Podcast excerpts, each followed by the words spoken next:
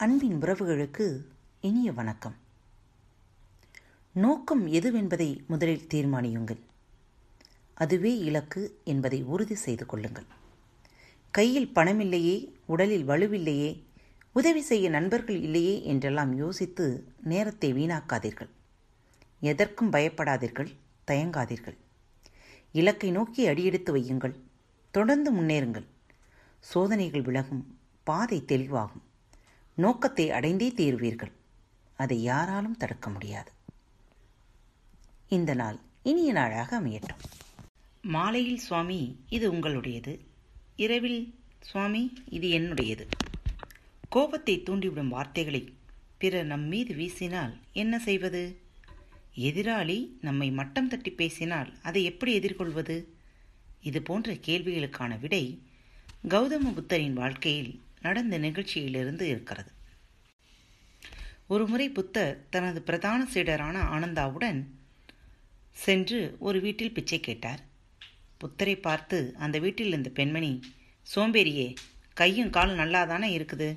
உழைச்சி சாப்பிட வேண்டியதானே? உனக்கென்ன கேடு? என்று திட்டி விரட்டினாள். ஒரு பெண் தனது குருவை இப்படி திட்டிவிட்டாளே? என்று சீடரின் மனம் எரிமலையாக குமரிக்கொண்டிருந்தது. தயவு செய்து எனக்கு உத்தரவு கொடுங்கள். உங்களை திட்டிய அந்த பெண்ணுக்கு சரியான பாடம் புகட்டிவிட்டு வருகிறேன் என்று ஆனந்தா புத்தரிடம் அனுமதி கேட்டார். அவர் ஒன்றும் சொல்லாமல் நடக்கத் துவங்கினார். மண்டையை பிளக்கும் வெயில் அடிக்கத் துவங்கியது. தன் கையிலிருந்த கமண்டலத்தை ஆனந்தாவிடம் கொடுத்துவிட்டு புத்தர் சிறிது நேரம் ஓய்வெடுத்தார். மாலை நேரமானது. புத்தர் தனது சீடருடன் மீண்டும் பயணத்தை தொடர்ந்தார். அப்போது வழியில் சீடரின் கையிலிருந்த கமண்டலத்தை பார்த்த புத்தர் இது யாருடையது? என்று கேட்டார். அதற்கு ஆனந்தா சுவாமி இது உங்களுடையது என்றார். உடனே புத்தர் அந்த கமண்டலத்தை வாங்கி ஒருமுறை பார்த்துவிட்டு இல்லை இதை உனக்கு அப்போதே பரிசாக கொடுத்து விட்டேன். அது உன்னுடையதுதான் என்று திரும்பவும் ஆனந்தாவிடம் கொடுத்து விட்டார். இரவு வந்தது. புத்தர் ஆனந்தாவின் கையிலிருந்த அதே கமண்டலத்தை சுட்டிக்காட்டி இந்த கமண்டலம் யாருடையது? என்று மீண்டும் கேட்டார். இதற்கு ஆனந்தா சுவாமி இது என்னுடையது? என்றார். இதை கேட்ட புத்தர் சிரித்து விட்டார். இன்று மாலை உன்னிடம் இந்த கேள்வியை கேட்டேன்.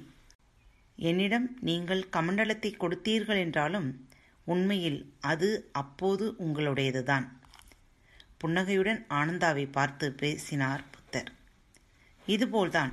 அந்த பெண்மணி என்னை பார்த்து சொன்ன வார்த்தைகளை நான் என்னுடையதாக எண்ணி எடுத்துக்கொள்ளவில்லை எனவே என்னை பார்த்து சொல்லப்பட்டிருந்தாலும் அந்த வார்த்தைகள் அந்த பெண்மணிக்கே சொந்தம். அதனால் அந்த பெண்மணிக்கு நீ பாடம் புகட்ட போக தேவையில்லை என்றேன். புத்தர் தனது சீடருக்கு சொன்ன அறிவுரை உணர்த்துகிற உண்மை எளிமையானது.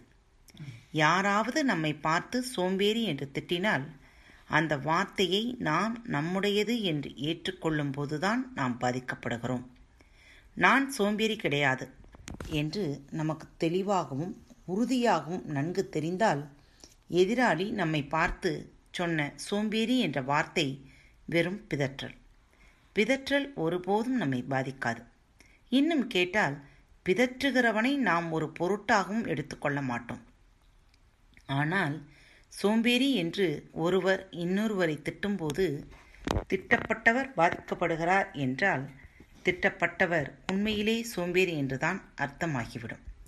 யாராவது சோம்பேறி என்று இது போன்றவர்களை திட்டினால் சோம்பேறி என்ற வார்த்தையினால் ஏற்படும் அவமானத்தை விட நாம் சோம்பேறி என்பது உண்மைதான். இந்த உண்மை மாற்றானுக்கும் தெரிந்துவிட்டதே என்று நினைக்கும்போதுதான் பாதிக்கப்படுகிறார். பதிலுக்கு கோவப்படுகிறார். அவர் இரத்த அழுத்தம் கூடுகிறது. கண்கள் சிவைக்கின்றன. சரி ஒருவர் உண்மையிலேயே சோம்பேறிதான். அவர் திருத்தவே முடியாதா? முடியும் உதாரணத்திற்கு இந்த கதையை பாருங்கள். அவர் ஒரு பெரிய பிஸ்னஸ்மேன் வசதிக்கும் குறைச்சலே இல்லை.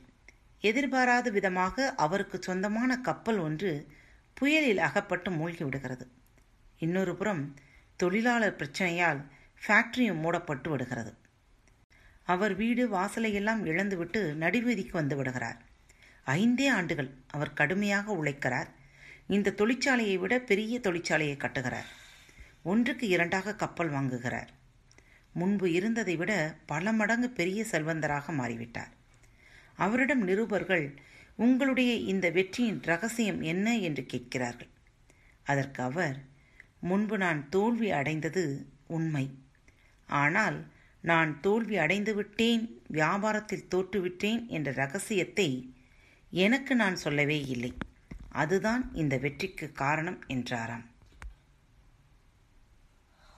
பலருடைய கண்களை திறக்கக்கூடிய கதைதான் இது. சிந்திப்போம் செயல்படுவோம். ஊக்குவிக்க ஆள் இருந்தால் இன்று ஊக்கு விற்பவன் கூட நாளை தேக்கு விற்பான். பாரத் வலையொலி பக்கத்தின் நிகழ்ச்சிகள் உங்களுக்கு பிடித்திருந்தால் சப்ஸ்கிரைப் செய்து கொள்ளுங்கள். உங்கள் நண்பர் மற்றும் தோழியருடன் மறவாமல் பகிர்ந்து கொள்ளுங்கள். இப்படிக்கு உங்கள் அன்பு தோழி.